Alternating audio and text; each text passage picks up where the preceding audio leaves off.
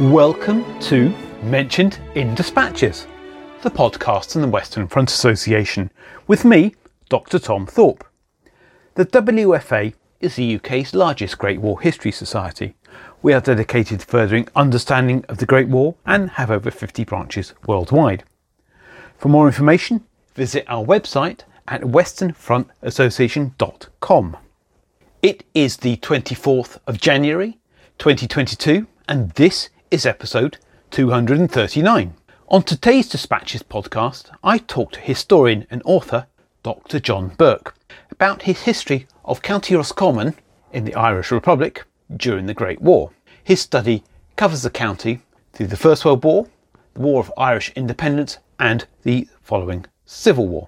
John spoke to me from his home in the Irish Midlands.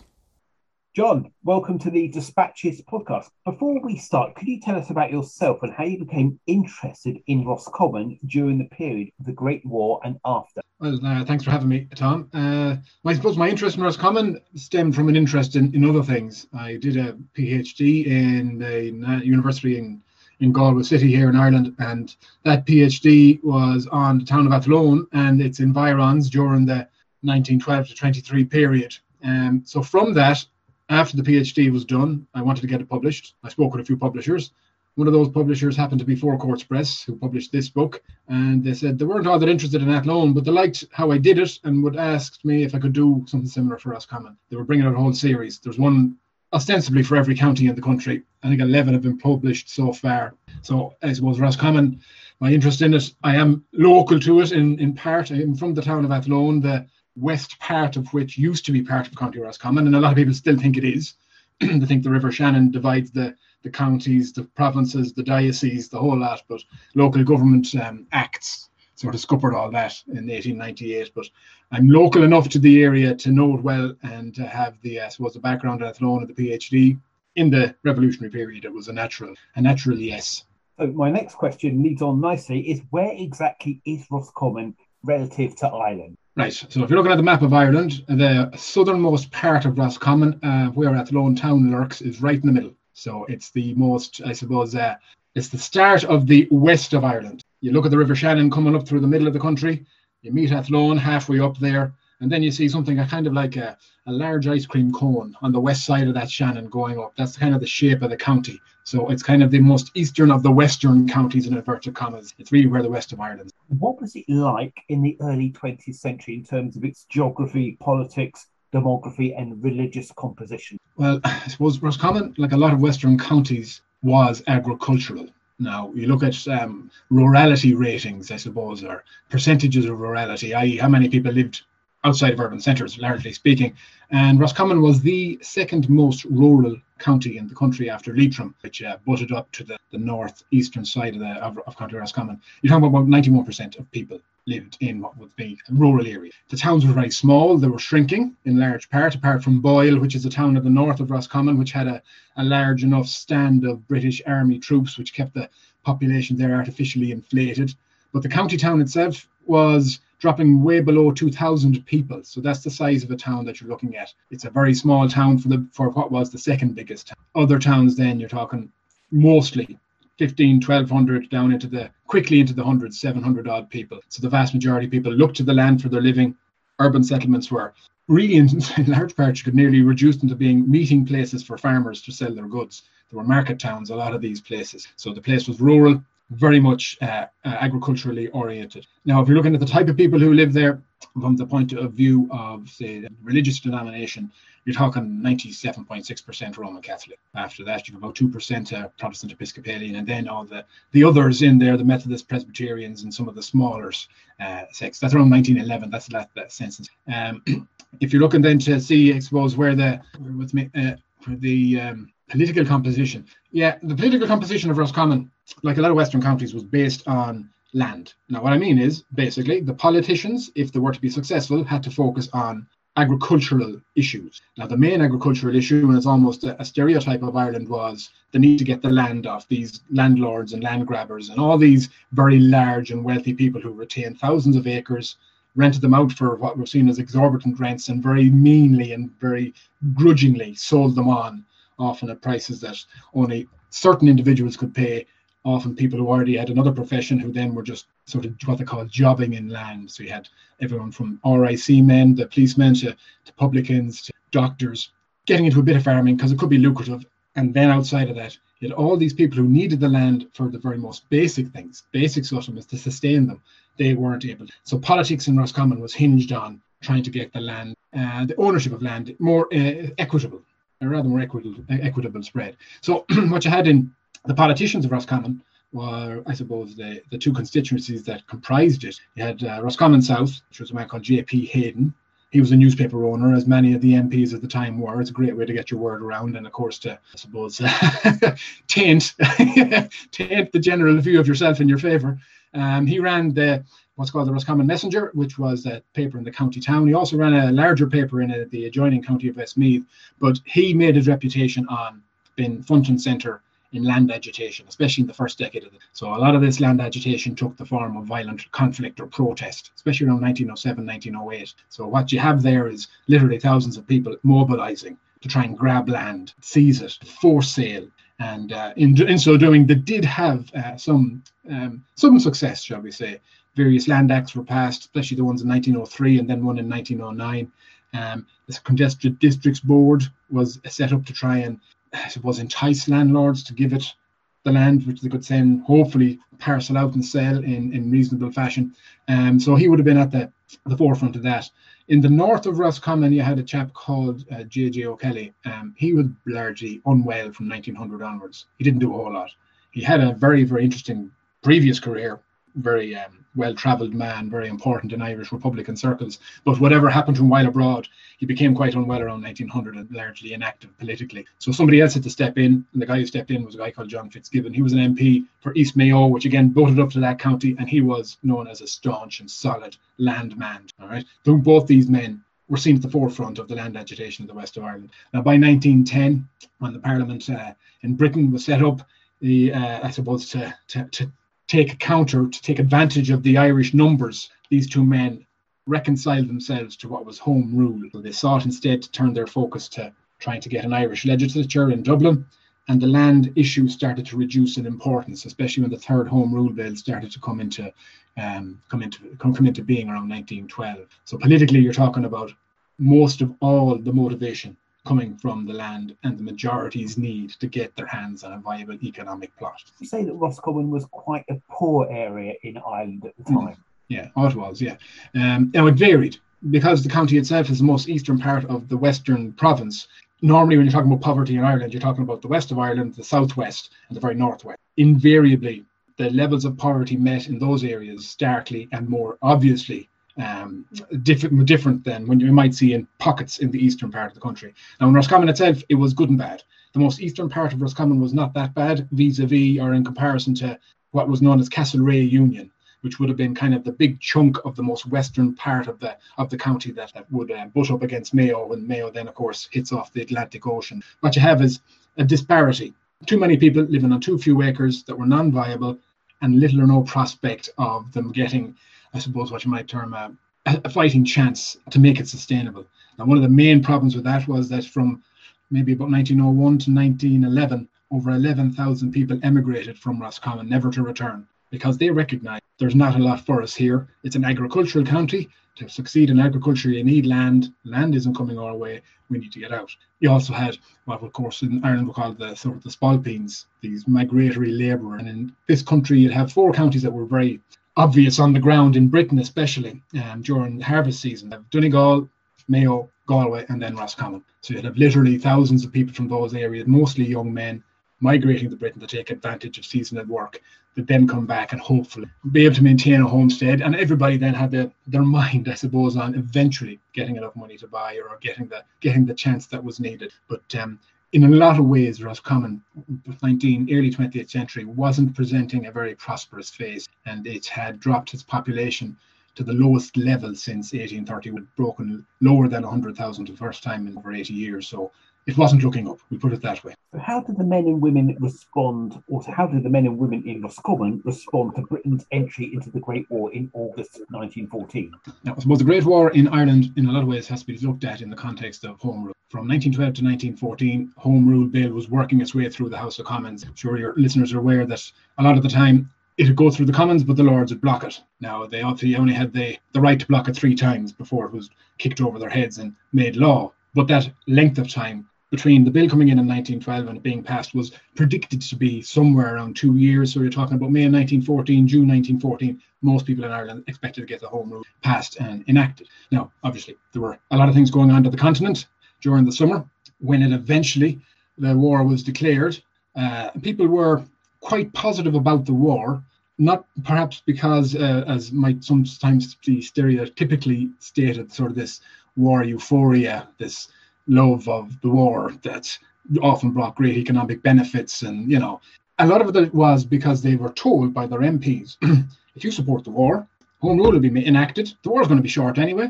Sure, by the end of the year, we're going to have our own parliament in Dublin, but ha- you have to support Britain. If you don't support them, they'll think, how can we give Home Rule to a country that won't support us in our most dire time? So therefore, the Act doesn't get enacted.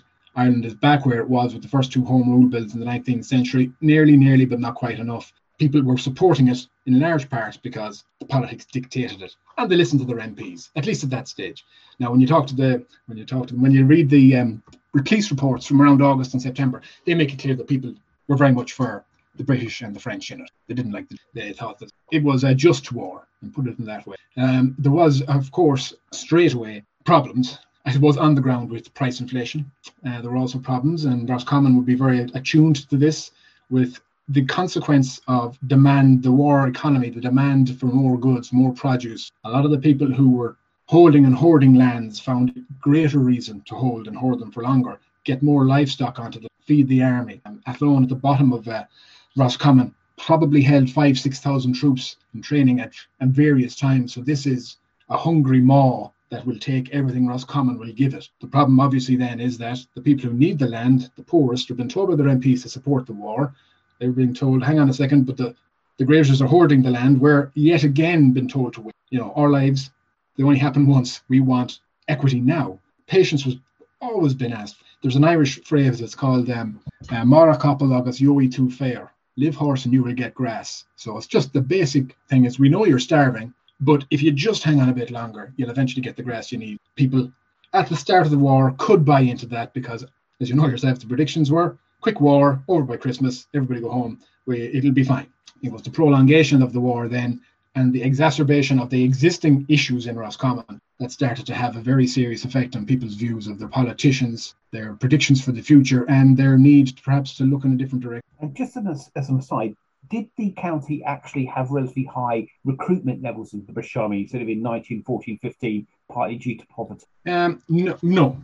Uh, I suppose to, to give you a short answer on it, um, there wasn't a lot in the way of recruitment for economic reasons, which wasn't unusual. And going to the army wasn't exactly lucrative. There were some, uh, there were some families that had a tradition, especially in places like Athlone and Boyle, that they'd be, you know, shall we say, garrison towns and garrison families who would join up uh, for sort of atavistic reasons almost, you know. Um, there are some, there's a Ward family in Roscommon Town, from what I remember, eight members have joined. Uh, but overall, probably trying to pick through all the false statistics that were thrown up by people who were both pro and anti-war, you're only talking probably about five hundred people joining up to the middle of the nineteen fifteen. Now, there was an awful lot of propaganda around that. The Irish Parliamentary Party M Ps, John Hayden, that I mentioned, he tried to give the impression that Roscommon Town itself was exceptional for recruitment and for support of. There were R I C men in the town who were said to be, you know, grabbing recruits by the neck, sort of, in you go.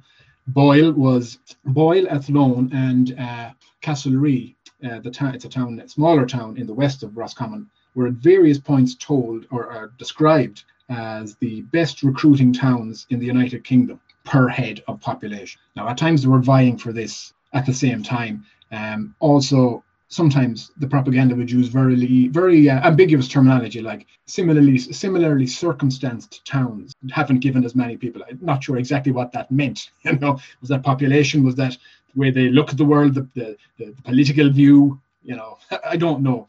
But no, generally, first few weeks, you got a bit of a bump. It very quickly plateaued. Probably by the end of October nineteen fifteen, they started to, or nineteen fourteen, they started to struggle.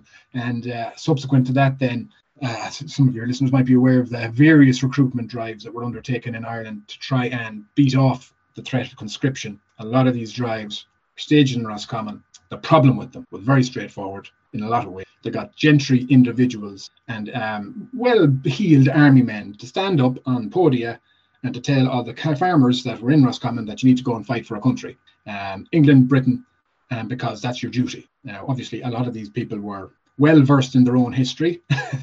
They thought this was uh, a rather unusual um, uh, sort of a, an approach, an incongruous approach to take for the audience. And it took a long time for even some of the more, shall we say, hibernophile gentry to understand we can't just get up in front of farmers who we've been basically screwing over for decades and say, ah, yeah, we'll give you some nice stuff uh, eventually, but, you know, go and fight for your country. They're saying it's not my country. Another problem was that a lot of what the, I suppose, the local papers propagandized with would be maybe the experiences of uh, families like the De Freynes. So this was Lord De Freyne. A lot of those very well-heeled individuals went on to the continent. Some of them died. But whilst this is the sort of uh, proposed, shall we say, as an ideal way to support Britain, most people in Roscommon remembered the De Freynes only for ten years earlier having a massive, um, tens of thousands of acres that staged or held or, or hosted a massive rent strike for over a year because he refused to sell his land. So it was the same person, just ten years later, standing up there saying, do what you're told. And they're saying, hang on, I remember ten years ago, we asked you for land, you wouldn't give it to us, and now you're telling us what to do. You know, there was a big issue there.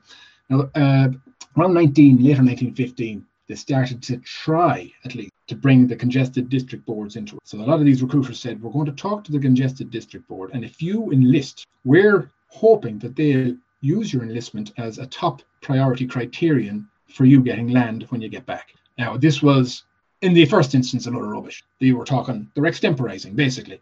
Now, they did append it as a criterion sometime around April nineteen sixteen, but by that stage, I suppose the um, a lot of the recruitment speakers had uh, no, what's the word for it, no credibility, uh, no credibility. The problem was, if you get no recruits, and the war was wearing away at the total men at the front, the British government was looking to say, how do we replace the, the waste of war, as they often mention, and they start to eye up recruitment. So you get all these rumours starting to spread. So the Militia Ballot Act was the first, and the local newspapers say, God, you can't help but notice there's a hell of a lot of young men going to immigration agents. They want to get out of here. Boats, apparently, from immigration agents in Athlone around November nineteen fifteen were completely booked out. We're told that Roscommon men were leaving en masse, were trying to get out. So obviously the British government brought in a ban on immigration, but of course people still tried. The press, and most of the Irish press, uh, really, and I have to be frank here, were supporting the war effort. They would try and propagandize perhaps the people, if they did try to emigrate, maybe via Liverpool, they were going to meet a horrible crowd of people over there who wouldn't have any time for their coward. Even some of the most, shall we say, Irish nationalist type newspapers. And it's one of the problems we have in Ireland is that we think if you supported the Great War, you must have supported Britain, and you can't have been an Irish nationalist or you can't be an Irish Republican. It's never that simple. These newspapers had some of the most nationalist Irish people managing and editing them. So when they started to indicate that you can do Ireland a massive favour here, but don't show your cowardice, people thought, hang on a second. In modern day, more so, contemporaries were able to get that.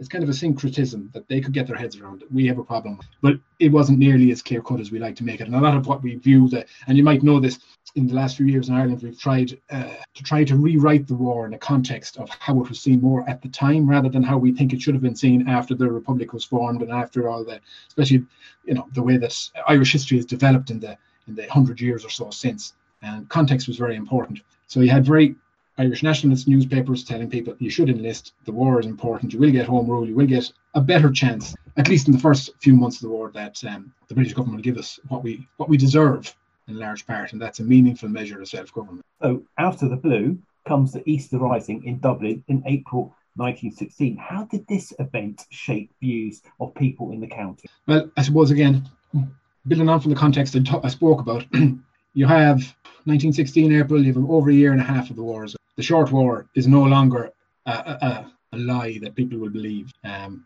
land and issues have started to bubble up. It's been too long. There've been a lot of price inflation. People are suffering. They've been told they have to enlist. They're feeling a, a degree of pressure that makes them view not only their own politicians with greater contempt, which is fine, you know, politicians sometimes deserve the contempt they're viewed with, especially when they're talking out of both sides of their mouths and treating people like they're slightly dumber than the animals that they, they, they herd. But what you have by nineteen sixteen April is the threat, of course, of uh, conscription in January nineteen sixteen.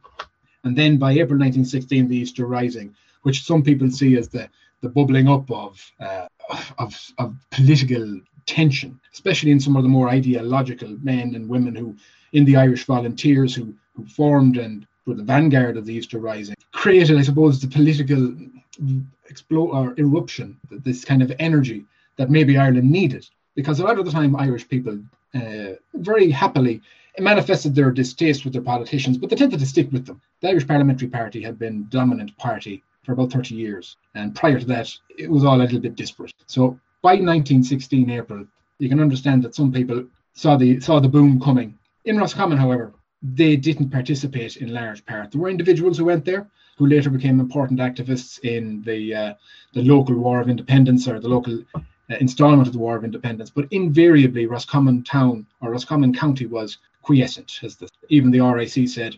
You know, it was actually even hard to find people getting agitated on the day or during that week of Easter week. Athlone, at the bottom of it, was seen to be probably the most volatile place, but even at that, the volatility wasn't wasn't exceptional. We think in Roscommon, all that happened was uh, a flag for the Irish Republic was probably hoisted on Roscommon Castle, which is just a large room outside the county town in Roscommon. And other than that, they think that um, a couple of flags might also have been taken down, Union Jacks and possibly Um, damaged in Boyle, which is the town at the north where the, the garrison is. But other than that, virtually nothing. The problem then is, why did the British decide to send seven to eight hundred troops into the county to start harassing people who had done nothing? And this was a ma- major misstep. Obviously, their biggest misstep was executing. They engaged in exceptional repression in Dublin. They made martyrs in the space of a couple of weeks. They couldn't have done it better if they, if they'd sat down and worked it out. But um, it was part of the problem, probably, that they didn't. Now, they Roscommon installment saw large buildings taken over in the larger towns, people interrogated very roughly, and disproportionately, Roscommon had the sixth highest number of arrests per head in any county in the country, despite even the police report saying it was the quietest. So how can you be sixth highest for arrest if you're the quietest county? So what you have then is this disparity in action, which so a lot of people says, well, they're just attacking us because we're Irish, we're just attacking us because we're, you know, there's no actual thought here. There's a they're degrading us in large part out of habit. So when the uh, arrests started to happen, a lot of innocent people were taken in. A lot of people supported those innocent men, and needless to say, this started to see people mobilise in numbers in support of what then became sort of Republican prisoners. Now, a lot of these guys who were arrested had literally nothing to do with active republicanism, active Irish nationalism. They were just in the wrong place at the wrong time. They might have been interrogated by just the wrong soldier, by the wrong policeman. A lot of them were released fairly quickly, but some of them then were sent over to Britain, and they went to places like Barlinnie, they went to places like uh, Usk, to Wandsworth, they went up and down the country, obviously spreading them out, trying not to have them all together. Eventually in Frangach, a lot of them did get together, but what you have is, I suppose, a, a disproportionate reaction, completely at odds with the, with the facts as people saw them. So a lot of what are called advanced nationalists in Roscommon, those who might have had a hand act or part if given the chance, started to agitate and promote and propagandise that a lot of these people have been taken. It was just another example of Britain treating Ireland wrong. The people in uh, the Easter Rising were executed, when if you look at South Africa, the level of executions weren't anything like it. That even now, despite the fact that we're the closest island to Britain, they still have this in the marrow of their bones contempt for Ireland, and that we have to break away from them. After literally hundreds of years, they're still doing the same. We can't get them to understand, to require and demand, and are entitled to our own independence. So from nineteen sixteen onwards, you start to see the, the bubbling up of, I suppose, people, what some historians have called uh, sort of dangerous notions start to enter their heads. Uh, some of them are about sort of big picture, separation from Britain. Others are about small picture. Maybe we should get rid of this M P here. He's not done anything for us for the last two years. We're hungry, we've got no land. Now he's letting English come in and kill Irish people in Dublin. He's allowing people to be arrested. He's allowing his constituents to be ex- to, to be um, deported. He's doing nothing other than saying, I'm in Westminster, speaking with the British. We'll sort it all out eventually. They don't like what has become, I suppose, in their view, the I P P's passive approach, this kind of pandering approach. And because uh, for a party like the Irish Parliamentary Party, you might know Charles Stewart Parnell, the land war, It came from a kind of a muscular, forceful drive against the British um, authority. By nineteen twelve fourteen, as the war went on, it started to seem like they were almost been neutered by their association with the British. And people started to look at their politicians and go, don't think the Irish Parliamentary Party is the party to help us out. It can't do anything other than tell us to support the war. And do people in Roscommon start to support Sinn Féin? Yeah, now they did. Sinn Féin itself had a kind of a very weak start in Roscommon. There was uh, probably a small party in nineteen oh seven in Castlereagh and another one in nineteen oh nine in Athlone, but they didn't last any time because, you know, that sort of advanced nationalism wasn't popular because at that point, the Irish Parliamentary Party looked like they were on and up. They were going to get into a majority position in Westminster. They looked like they had a lot of power politically to get done what the Irish people wanted done. So Sinn Féin in its early years wasn't popular. But by nineteen sixteen, as I mentioned, Irish Parliamentary Party was no longer viewed like that. It was seen as something that perhaps pandered too much for the uh, the Empire and not enough for Ireland, as much as the Empire. Now, so when you have Sinn Féin, however, by nineteen sixteen, Sinn Féin wasn't cohesive. So what you have a whole lot of individuals who might propose or follow what's called again a Sinn Féin policy. Now that was a little bit disparate as well at the time. Some there were some with a very clear view on what it was, others perhaps not so much. But what started to bubble up towards the end of nineteen sixteen was a very obvious move away from the Irish Parliament. And when you move away from one political body and you're a politically active person, naturally you have to find another harbour. So Sinn Féin started to pop up. And by the end of nineteen sixteen, Roscommon played a very important role. And it all came down to the gentleman I previously mentioned, the M P for Roscommon North, J J. O'Kelly, who did a whole lot of nothing due to poor health. He died in December nineteen sixteen, and uh, it was then, and in North Roscommon, Roscommon North, that Sinn Féin backed and Sinn Féin supporters saw an opening to build on what they saw as a, a, a changing mindset. Try a by-election, see if that will help us understand if we're correct, if we're reading it correctly, that the Irish people are moving away from the Irish Parliament. And Roscommon and North, the Roscommon North by-election were very important for, for uh, one reason. There's a very strong uh, sort of a spine in Irish republicanism that thought that politics tainted everything. What you needed to do was grab a gun and shoot everybody. You know, shoot your way to independence. Now, obviously, there's a problem with that in Ireland because you're, there's a mismatch here. There's a David and Goliath, you know, between the Irish and the British state. So really, at that point, there wasn't a whole lot of support for a mass insurrection or a mass rebellion. The Easter Rising told people that it was a small number. It only popped up in Dublin, a couple of other places, in Enniscorthy and Meath, Galway. It wasn't a pan-national rebellion. So what the by-election in nineteen seventeen, as it transpired in Roscommon, taught a lot of these people was that actually you can bring a lot more people with you with a more moderate political message. Now, we're not saying you don't go and grab arms and eventually go and engage in war. But what we're saying is you, you start to bring the people with instead of forcing your view upon them. So in Roscommon, February, that was a bit of a sensation in North Roscommon. Now, the man who was elected was a guy called uh, George Noble, Count Plunkett. His son had been executed uh, as one of the leaders of the nineteen sixteen Rising. He wasn't a great candidate himself. He said a whole lot of, you know, silly things. He wasn't a politician per se, which is probably not uh, not an insult, but at the same time, he wasn't, even when you read some of his uh, speeches, he, he wasn't very clear on his own message. He wasn't a Sinn Féin M P. He was backed by people who supported Sinn Féin, by the Irish Republican Brotherhood, by a whole lot of disparate groups who came behind him, and others who later became famous, like Michael Collins, et cetera But he, I suppose, in one degree, did set the ball in motion, not only because he thought, or the, the, the election thought a lot of the staunch Republicans that politics could work, but he abstained from Westminster. So he wouldn't take his seat in Westminster. So it was the first step towards the Irish letting the British know that the House of Commons wasn't seen as the place for a problem. We're going to do it ourselves. So Roscommon was at the vanguard of that. So the irony of it was the reaction of the British to Easter nineteen sixteen in Roscommon was wrong because it was disproportionate. It was against the, the evidence.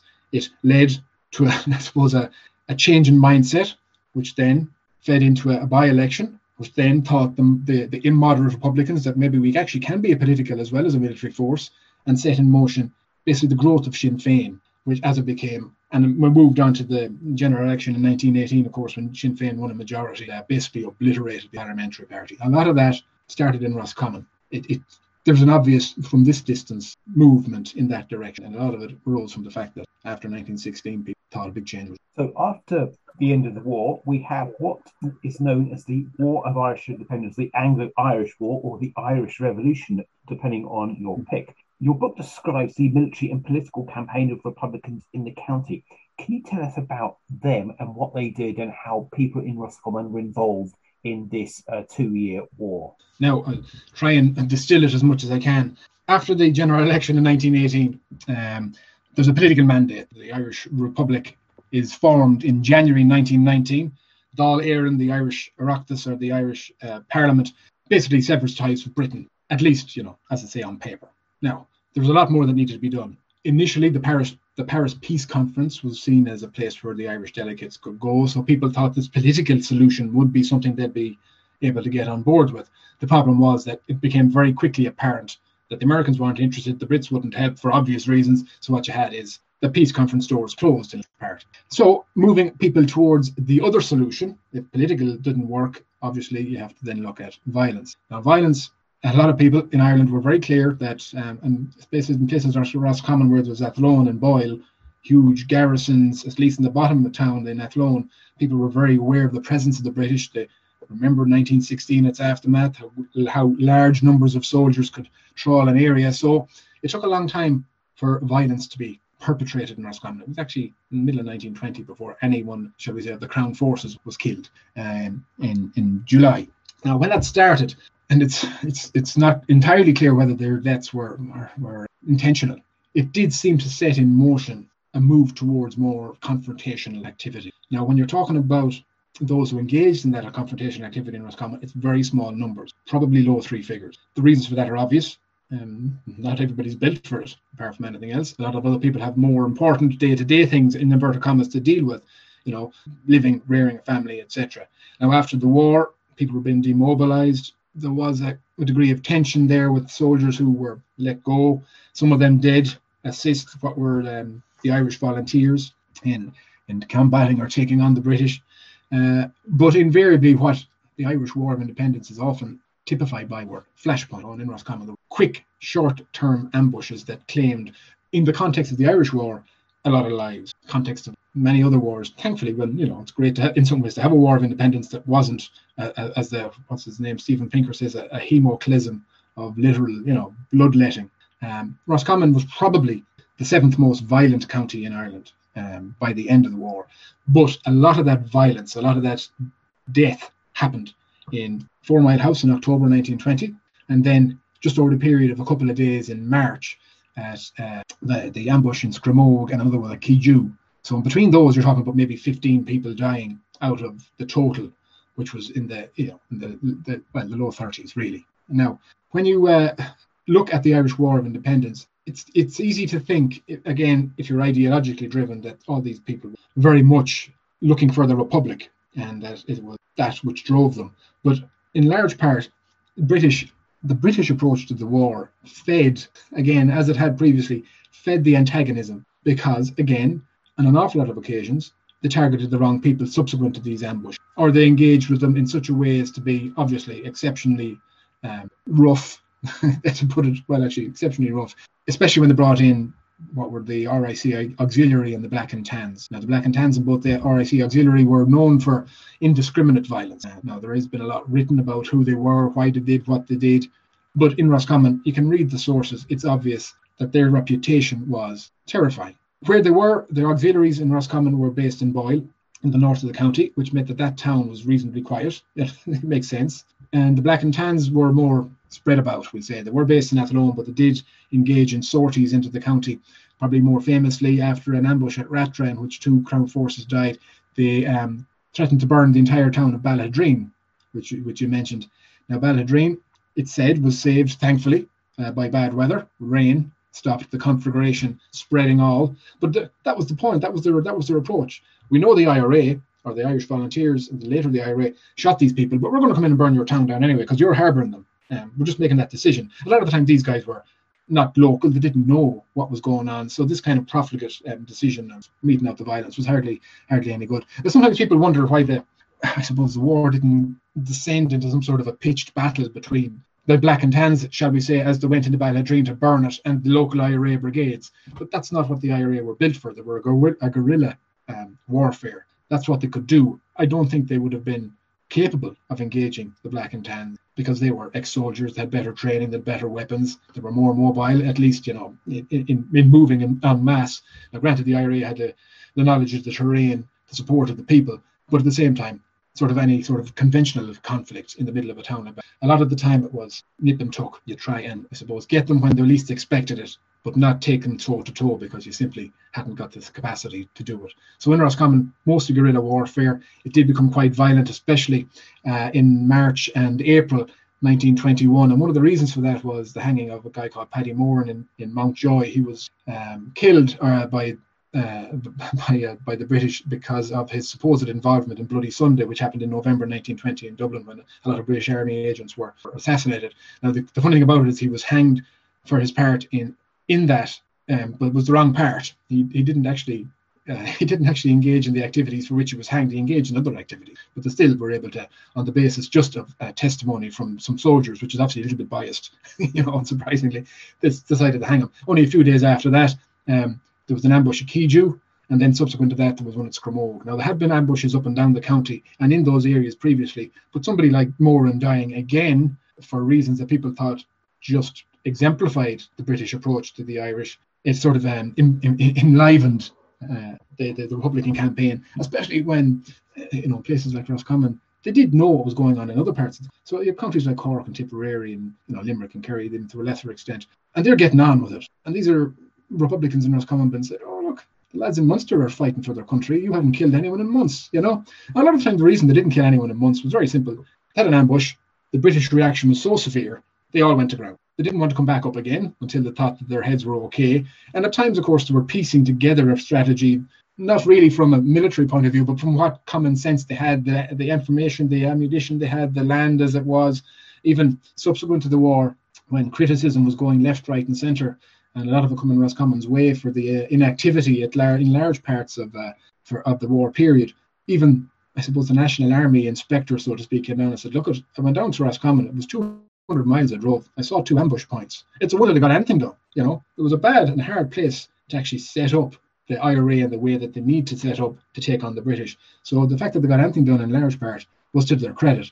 But really, guerrilla warfare, two years. There was um, a lot of animus in certain locations, especially around Castlereagh. And one of the reasons for that was there was what's called the Castlereagh Murder Gang. So this was uh, R I C men who had a lot more local knowledge, perhaps, than any of the crown, other crown forces, the auxiliaries or the Black and Tans. And people sort of said they acted like bloodhounds for the other ground forces. So what you have was bringing them to the areas where they think the uh, the I R A men are maybe shacking up, the barns, the houses, whatever, sort of leading them.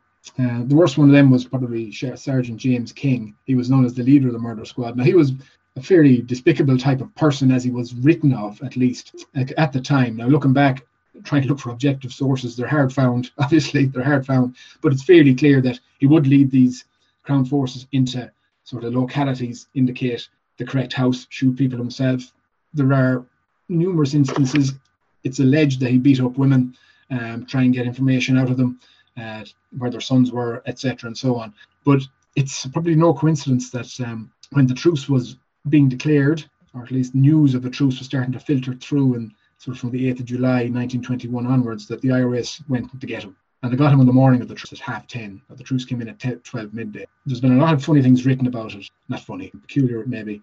One of the more famous ones was Kevin Myers. He's a former columnist of one of the newspapers over here. He wrote about King as a kind of a paternal sort of fellow with his child going to mass and being gunned down by the I R A. It's all made up. It's all a lot of rubbish. He wasn't um, mass at all. He was going to the barracks as he always did at ten o'clock-ish. And that's where the I R A got him and shot him. You know, and he was a, there's no doubt about it, he engaged in various activities that in the context of war, which is what people have to understand here, we can't invalidate Ireland's war of independence just by, even though it was small scale, it, it was a war, even the British admitted that. Um, he was uh, he was an enemy combatant and he was shot dead, and it's just that simple. Um, he was an unpleasant individual, and maybe, you think, subsequent to a truce, could you live with that guy walking down the street uh, when you're walking opposite him? Possibly you couldn't. And there were certain things that people couldn't let go, and he was one of them. So the final part of our story is what happens after the truce in nineteen twenty-one. Ireland sent into civil war. How did that conflict affect, affect Roscommon, and how did the I R A divide uh, on the ground? Yeah. Right.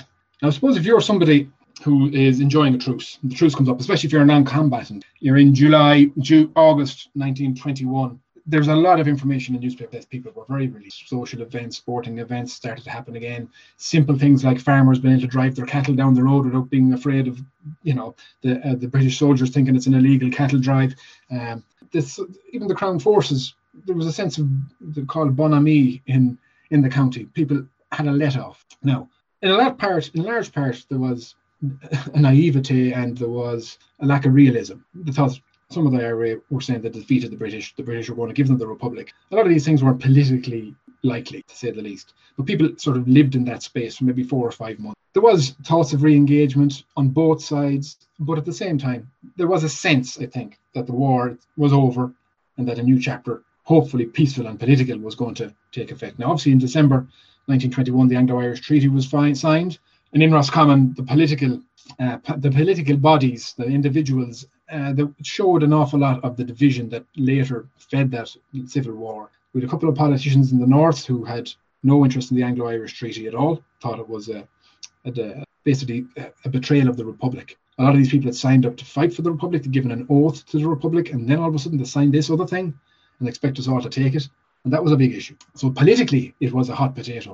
But it's obvious as well, despite the political vote in Dáil Éireann being so close, only seven votes or so, what you have is, in Roscommon, a very obvious support for the pro-treaty side. And some of the newspaper men made it very clear, and the reason is because it'll stop the violence. It's not so much because the measure is a good measure. It's less than the Republic.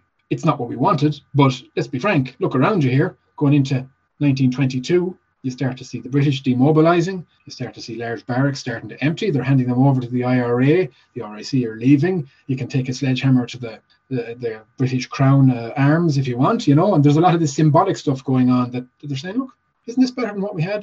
So, you know, why would you decide to um, abandon the treaty despite its failures and its its limitations? Harry Boland was an M P for South Roscommon. He was initially for the treaty, then against it when he knew more about it. But his view was very simple. He said, you get the treaty position and you work it for as much as you can get. And even Home Rule, by, though by that stage completely sort of discredited, it was always seen as, yeah, we'll just get Home Rule. We know it's not very good, but when we have it, we can start to expand its remit a bit. So Anglo-Irish Treaty, maybe some very pragmatic political people saw it similarly. Now, in Roscommon, it was very obvious, excuse me, despite their M Ps being divided on the issue, that the people were very much for the treaty. Now, when it started to get a bit, I suppose the technical term is a little bit hairy, when it's obvious that the I R A were the individual or the group that was going to drive the conflict, Roscommon people started to sort of wearily eye the allegiances of a lot of their previously, I suppose, um, celebrated heroes. So in the north, in Boyle, you had a man called Martin Fallon, who initially, though manning and sort of running the, the military uh, barracks up there for the I R A, was anti-treaty until he met a man called Seán Mac Eoin, who actually held the barracks in Athlone. So Mac Eoin sort of convinced Fallon that maybe pro-treaty is the way to go, consequences of a war, you know, it's not what we want in Ireland, et cetera, and so on. So what you have is really most of the military in Roscommon, because of Mac Eoin's intervention, uh, the military, the I R A military, being pro-treaty, or at least on that side, their own personal views maybe tamped down by their appreciation of the bigger picture. So what in Roscommon happened is a lot of the anti-treaty individuals from Mayo and Sligo drifted in to the north part of the county especially, and they started to try and fight on behalf of the anti-treaty side. Now, initially in Roscommon, there wasn't a lot going on in a military sense, and really when the, the National Army, as it became, that is the army of the, the Free State or the treaty-supporting side, it had a very quick run-up through the county, in large part. It kind of, if you can picture it, kind of the ice cream cone. It came out of Athlone, pushed all of the anti-treaty troops, either west or north, into the north area, a very mountainous area called Erigna, and basically pinned them in. So you've only very small pockets uh, anti-treaty dissent outside of those areas. And really the conventional civil war in Ireland was finished in Roscommon, probably, you're talking about the end of July ninth. Subsequent to that, you're dealing with very small scales. Now, the problem is that if you've got a small number of troops, as the anti-treaty I R A did in Roscommon, you've got a larger enemy, what do you do? Well, you maybe adopt similar tactics that you adopted during the War of Independence. You start targeting infrastructure, cutting the railways, blowing up trains, taking down telegraph lines, blowing up bridges, trenching roads. The problem is context. It's fine if you're doing that to stop the British, but if you're doing it to stop other Irish people and you're continuing to discommode the, the, the non-combatants, they're going to start looking at you going, hang on a second, I understood you were doing it for the Tommies, but now that we've actually got all our own men, largely speaking, running the country, I know you don't like the form of government, but it's better than that. and I need to get on in my life. And it's obvious as well from some testimony, even from the anti-treaty side, that they weren't all that happy with being ordered to destroy infrastructure, you know. And some of them made the very obvious point that people have been under a lot of pressure since nineteen fourteen. The World War scundered an awful lot of their day-to-day, made prices exceptionally difficult. The War of Independence, again, you're fighting a foreign occupying force, you can kind of justify it. But no, basically you're telling them that no matter what they do, no matter who they support, it's more the same. And it's known that some of the anti-treaty I R A actually left the I R A.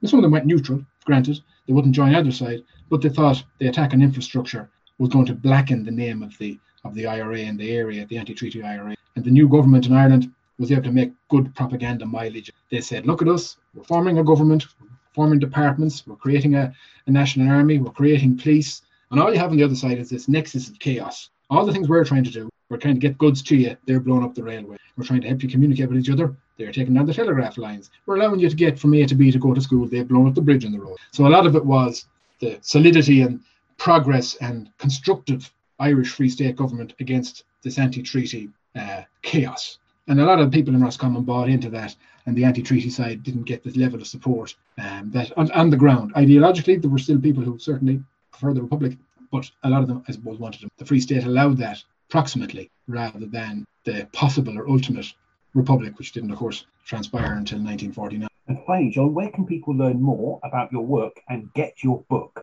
Now, the, the book itself is on all good online retailers, obviously.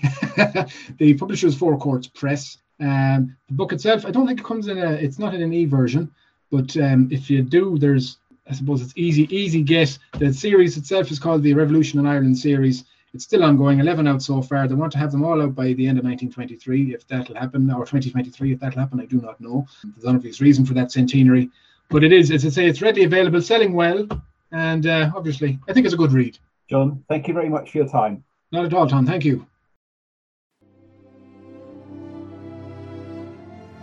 You have been listening to the Mentioned in Dispatches podcast from the Western Front Association with me, Tom Thorpe. Thank you for all my guests for appearing on this edition. The theme music for this podcast was George Butterworth's The Banks of Green Willow. It was performed by the B B C National Orchestra of Wales, conducted by Krish Russman, and produced by Biz Records. This recording is part of a collection of orchestral works by Butterworth, performed by the B B C National Orchestra of Wales and supported by the Western Front Association.